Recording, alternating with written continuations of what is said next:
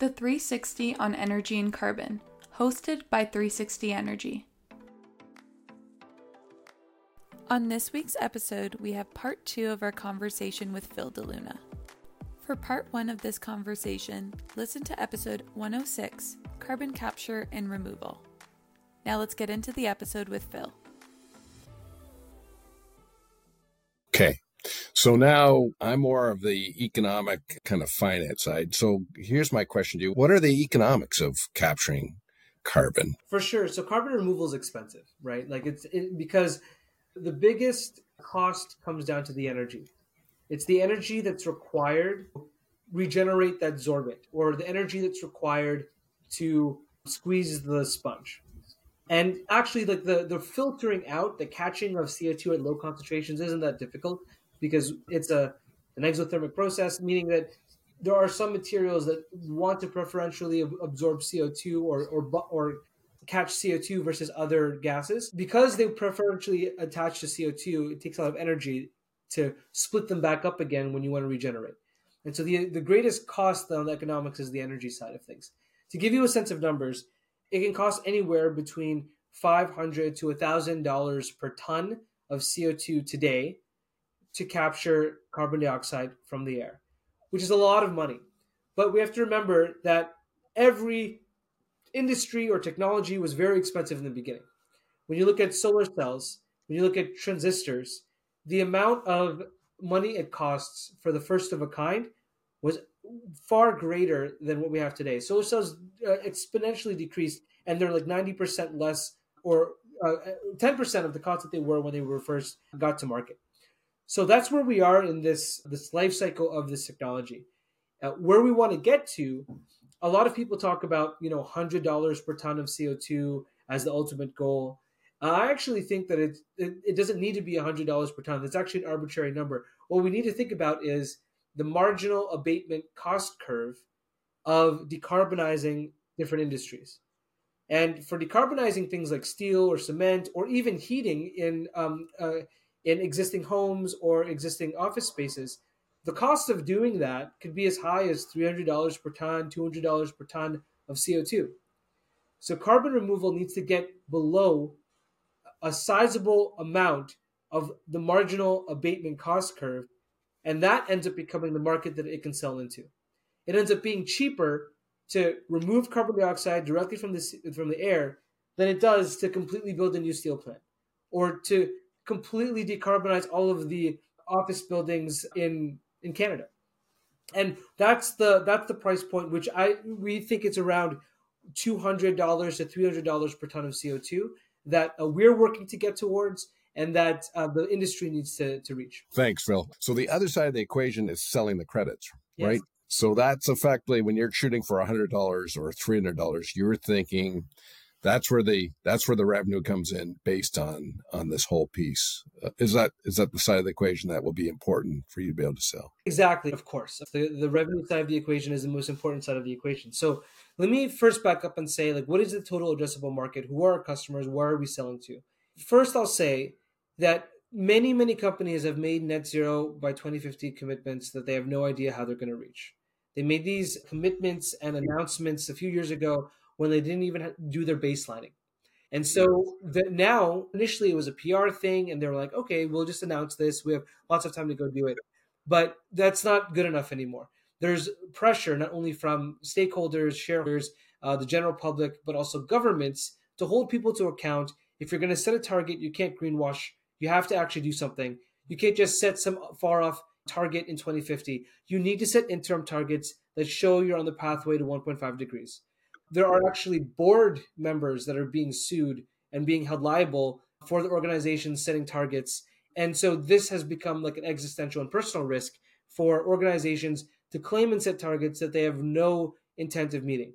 On top of that, the SEC, the Securities and Exchange Commission in the United States, are coming out with climate um, disclosures. So if you're a publicly traded company, you need to actually start disclosing your CO2 emissions.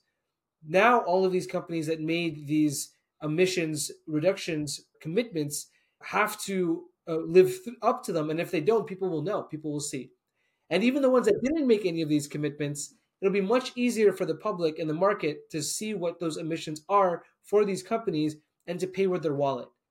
Now it's becoming a much more specific and an existential risk to your company if your competitor has a greener, cleaner way of producing your product at the same cost but a lower carbon intensity. Or even if it's a smaller increased cost, the green premium that people are willing to pay, especially now with uh, subsidies like the Inflation Reduction Act in the United States, as well as uh, the uh, the CCUS, the Carbon Capture Utilization and Storage Investment Tax Credit, and the different tax credits that Canada has has uh, put forward in response to the IRA. So now we have all of these companies that made these commitments. They're being measured, they're being watched, they're being judged. They have to do something, and they're realizing, oh no, it's actually a lot harder to reduce our emissions than we thought. One, scope three is very difficult for us to control. Two, our electricity grid, again, scope two is really difficult for us to control. And and and three, even all of our suppliers, unless you're a big company like Amazon, difficult for you to control. So what do you do? You have to start purchasing carbon credit offsets. And in order to purchase carbon credit offsets, you have to do so responsibly and reasonably. And there's been immense scrutiny on nature-based offsets, on companies uh, and projects where it's been revealed that the nature-based offsets they're buying are essentially worthless. That they're not actually removing CO2. That they're being double counted. That the the tree that was planted actually burned in a forest fire. And so there's this movement away from nature-based offsets to more higher quality, more tech-based, more very specific and measurable carbon credit and tech-based offsets, like what we're doing, direct carbon dioxide removal. So this means that there is a massive supply, and we're seeing a massive supply and essentially zero demand. There are no companies that are really building this at the scale that are able to, to supply markets, except for two uh, Carbon Engineering, which was purchased by Occidental Petroleum, and, and Climeworks. They're the only two companies that are really doing anything at scale. And so we need to accelerate the pace of, of the build out of these plants so we can get down the cost curve so we can learn. That helps the cost side. But also because the, so the demand is great and will only continue to become more great. Uh, to give you a sense, you know, there are companies like Amazon and Microsoft and JP Morgan that are spending millions of dollars in pre-purchases just so they can get supply for uh, carbon removals and companies that haven't even built a commercial plant yet.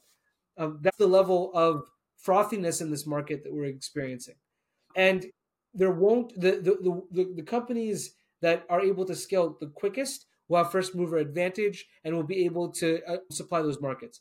But even by 2030, we're expecting a 70% mismatch between demand and supply in the market for carbon removals. And, and that's only going to get worse. If you think about it, carbon removals is a short on humanity's uh, uh, ability to reduce emissions fast enough. It's a backstop. It's basically not hitting our goals. We continue to not hit our goals. And the worse that that happens, the, the more that we're going to need to remove CO2 from the atmosphere. The, the slower we are at turning off the tap, the more we're going to have to pull the plug. And so that's exactly what's happening in Canada. Thank you for that. Yeah, I, I couldn't help noticing, excuse me saying this, but you've been McKinseyized when you're starting to talk about marginal abatement cost curves. Because if I remember rightly, they first introduced them uh, uh, for energy efficiency projects. But I don't know about asking you this question, given this rapid life that you're leading, and the, your answer may change over the course of this podcast. But it is, can you tell us about the project you're working on? Yes, of course. So let me tell you about what we're doing uh, at Deep Sky, what my main main role and job is.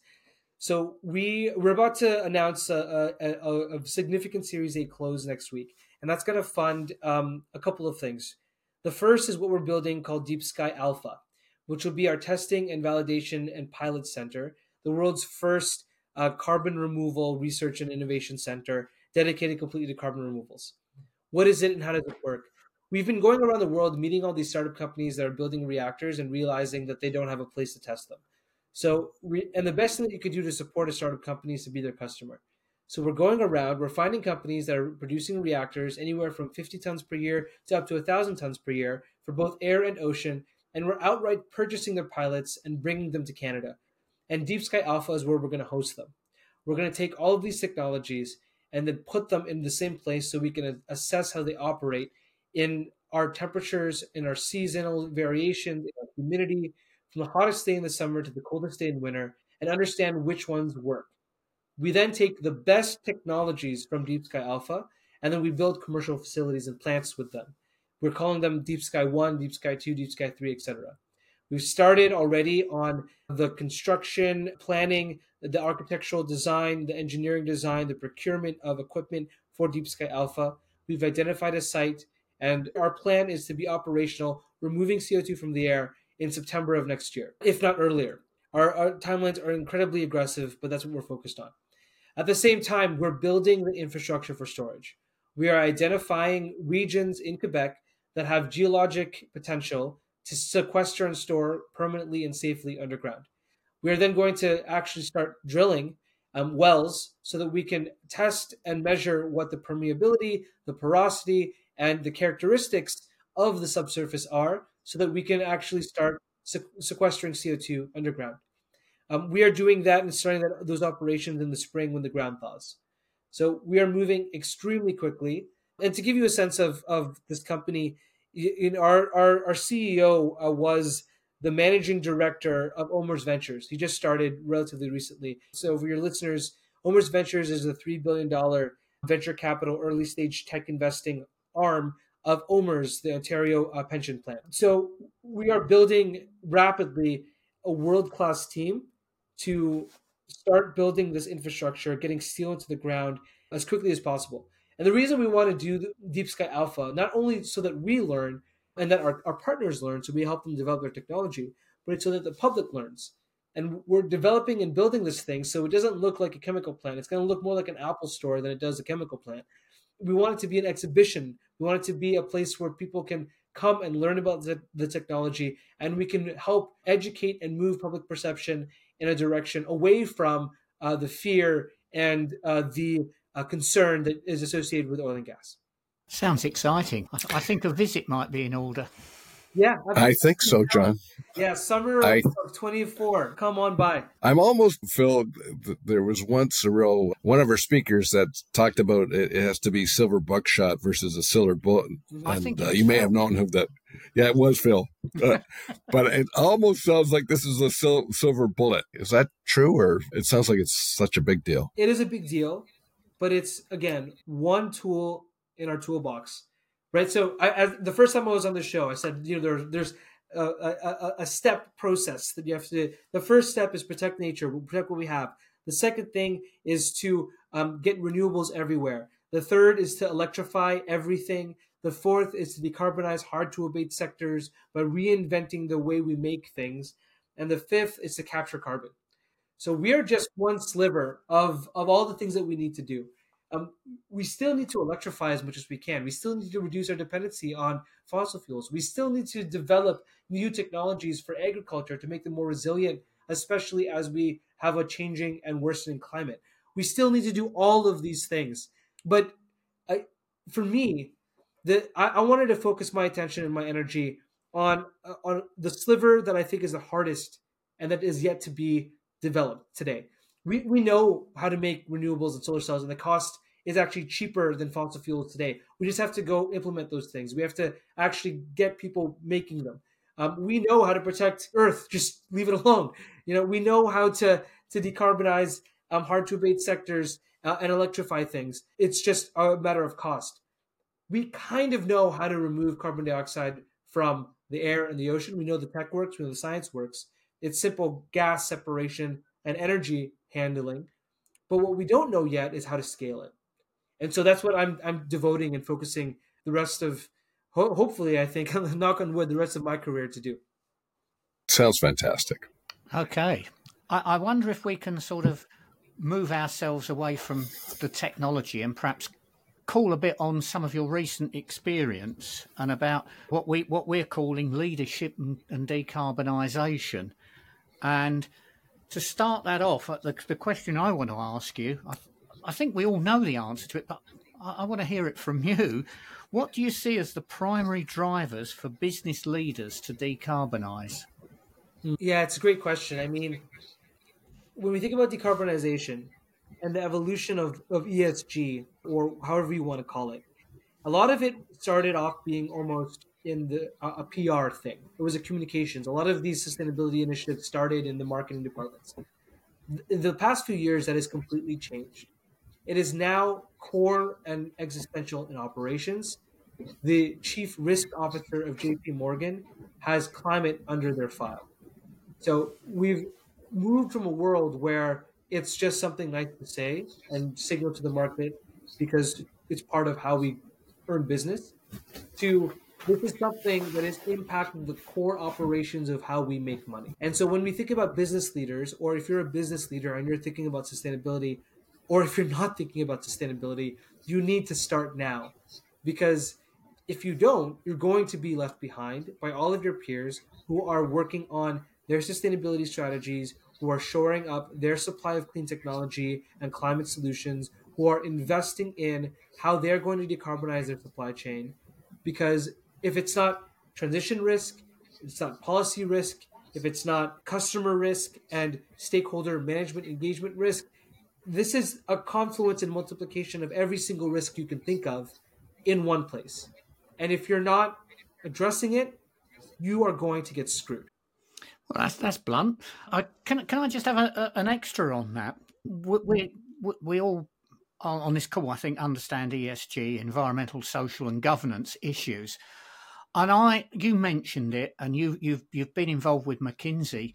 We are seeing here in the UK a number of commentators are almost pushing back on ESG and referring to almost put, putting it as, as a woke issue.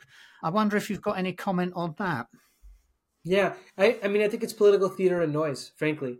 I mean, ultimately, yeah. when you think about like what what is the motivation for this? What is the motivation for for looking at ESG and, and calling it woke? Uh, first of all, I cringe anytime anyone says woke. Like, what is if you were to? I'm ask, sorry about that. I do too. Yeah, it's true. No, but if you were to go onto the street and you ask every single person to define what woke means, you'll get oh. ten different answers, right? Like completely different answers.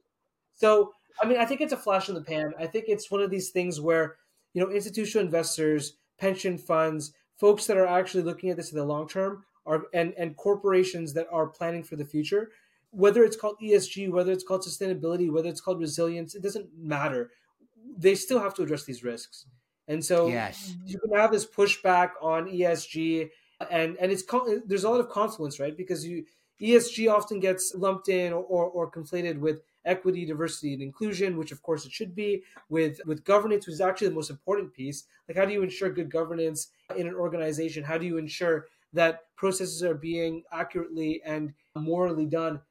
So th- it's it's a complex term. It's a flashpoint. It's a way for people to pit ourselves against each other, but it's temporary and it's silly. I agree. Thank you. Well stated. Okay, so Phil, because this piece of the podcast is about leadership, and obviously the ownership that you work with has tremendous leadership in the work that they're doing. But because we have a lot of executives that listen to this, what should business leaders be doing to move the dial on climate change? Yeah. I, I mean, of course, the first thing is you can't manage what you don't measure. So ensure that you have a robust way of understanding what your emissions are. I think that's the number one thing that you can do. The second thing that you can do is start thinking about what the risks are if you don't address your emissions, uh, whether that's in the this quarter, next year, uh, five years from now, or beyond. And it can be something as small as if you don't have a, a reasonable and serious sustainability strategy, that's going to impact your hiring capability because uh, younger generations take this very seriously. To all the way as, oh no, we have assets that are exposed to climate risk on a coast that may not exist in five years. So having a better understanding of that is really, really important. And then finally, the, the last thing you can do is actually do something about it and either invest in you know operational improvements in technology and a strategy that helps you decarbonize put pressure on your suppliers so that especially if you have the buying power to help help them decarbonize their emissions educate your organization and the other folks at the leadership table, at the board about why this is important. Create a standing agenda item at every board meeting on how you're going to address sustainability and climate risk. Have that be core and piece to uh, all of the leadership tables that you're a part of. And and you know, I, I always I've always said that just like there we've society went through a you know a digital transformation. We went from analog to digital. Sustainability is the same thing. It's not just one discrete sector. It's a transition and a transformation that every business is going to have to go through. And if you're prepared for it, you will um, profit. If you don't, if you're not prepared for it, you'll get left behind. Thank you. Yeah, that's good. Okay, sort of keeping on this this leadership tack, it's something we've seen and we know, but some leaders are engaged and some are not. Mm. Why is that? What what you know? I mean, I think all of us on this on this podcast would go. You've got to be engaged. It's something you've mm-hmm. got to do. It makes business sense. If you want to be there in the future, get engaged with sustainability in its broadest sense. Why are some not engaged? Because we run on quarterly cycles of of profit, of market, of understanding yeah. what what we need to do and how we're assessed and judged as an organization and as a company in the market. And it's ultimately a tragedy of time. Uh, it's that's essentially it. Time scale. Uh, we all know, and I, I I've spoken to many many executives and many leaders. They know they're having conversations with their kids and their grandkids at the dining room table. They know how important this is, but then you weigh that against declining profits, with um, geopolitical uncertainty, with labor issues, with inflation. You weigh that against all of these short term challenges. I don't blame leaders for not thinking about this stuff in the short term because there are a million other things that are on fire. But if you don't think about it, about the fire that's literally coming, um, you, are going to get burned. And so I, I, I, this is why I, I think that um, institutionalizing it and building structures within organizations that allow for that long-term thinking and allow for that risk mitigation, um, especially when it comes to climate, is is so critical. Phil, in, in the last two years, like what changes have you seen in the uptake on decarbonization from your experience? Yeah, well, I mean, you know, I was working uh, if, uh, so McKinsey is not a cheap firm to hire. It's a very expensive firm to hire. And the fact that McKinsey That's started true. a sustainability practice shows that one that there's demand and that there are actually customers willing to pay the incredibly expensive amount of fees to hire McKinsey to solve those problems. I think, you know, just look at where the capital is flowing and that can show you the momentum. I'll give you another example. In venture capital investment, over the last couple of years, um, most of venture capital investment has been down, especially in the tech-based sector. There was a crash in tech, and that is continuing today. Ma- massive layoffs everywhere. But investment into climate tech has actually either stayed the same or increased. So really, the changes. All you have to do is follow the money and see where people believe the growth is to be. Fair enough. Okay. Well, Phil, thank you so much for coming on today. We talked about everything from carbon capture and removal to leadership and decarbonization. So, on that note, what is the biggest takeaway for our listeners? Oh, the biggest takeaway. You know, I, th- I think the biggest takeaway I'd like to leave your listeners with is the first of all the nuance and difference between carbon capture and carbon removals. Second is that we actually need to remove carbon dioxide from our atmosphere and our historical emissions to get back to, to climate stability. And third is the technology exists, we just need to scale it. And that's exactly what I'm trying to do. That's what Deep Sky is trying to do. Um, so if, if any of your listeners are interested about speaking to me uh, or about this topic or any other topics that I've spoken on this podcast about before, um, feel free to reach out. I'm always, always happy to connect. Thanks, Phil. John, what's your biggest takeaway? Well, when we were knew we were doing this, I was doing a bit of reading, and it struck me that some people think that what we're talk what what we might be talking about is science fiction. And you'll see where this is going. And that led me on to I, I'm a fan of science fiction, and I, I came across something that Arthur C. Clarke wrote, and I think it is so appropriate. I held it back because I wondered whether it would would fit.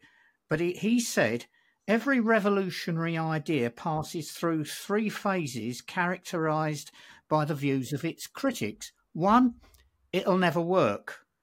It's pure fantasy. Two, it might work, but it's not worth doing. Three, I said it was a good idea all along.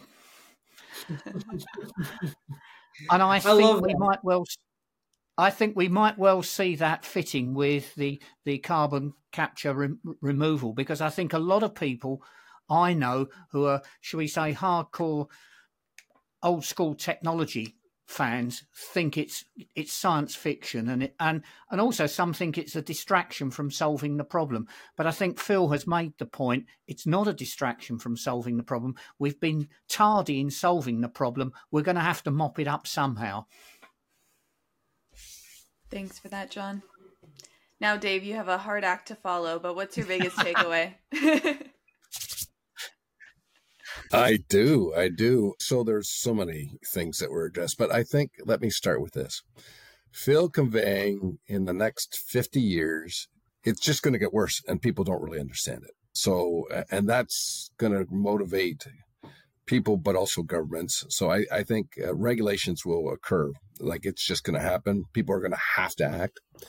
I think the idea, what Phil's work doing and removing carbon from the atmosphere, I, it sounds to me like it's a critical piece. And I'm so pleased. And as a proud Canadian, as an entrepreneur, hearing that we could lead the charge in this piece, I, am fascinated by this and I'm looking forward to hear more and see more. And, and Phil, you know, perhaps if we could, we'll take you up on that visit maybe in 2024 to take a look at this because I, I I think it's uh, not only fantastic, but it will be fascinating for for us to watch and Canadians and around the world to see how Canada can lead in this space. So thank you so much for all the things that you discussed and addressed today. It was, it was quite a clinic on climate change and what people need to do and yeah. consider. So thank you. No, thank you for having me. I was Sorry. just gonna say, yo, thank you for having me, and absolutely bring bring bring the equipment. We'll do it right on site. You'll hear the whirl, whirling of the fans in the background. It's gonna be a lot of fun. I was just thinking, I'm like the 360 on energy and carbon field trip, uh, and we'll go oh, to yes. um, Deep Sky Alpha. Yes, yes. Yeah, we're all up for that. All right. Well, thank you so much, Dave, John, and Phil, for your time today. Thank you, everyone. Thank you, Phil. Thank you. Thanks, Phil. That's all for today's episode of the 360 on Energy and Carbon podcast. Thanks for listening. Make sure to check us out on our website at 360energy.net and follow us on LinkedIn at 360 Energy Inc. Tune in to our podcast on Apple Music, Spotify, Anchor, or other listening platforms by searching the 360 on Energy and Carbon. You can watch the video recording and subscribe on YouTube at 360 Energy Inc. Email us your feedback at podcast at 360energy.net or comment on our LinkedIn posts.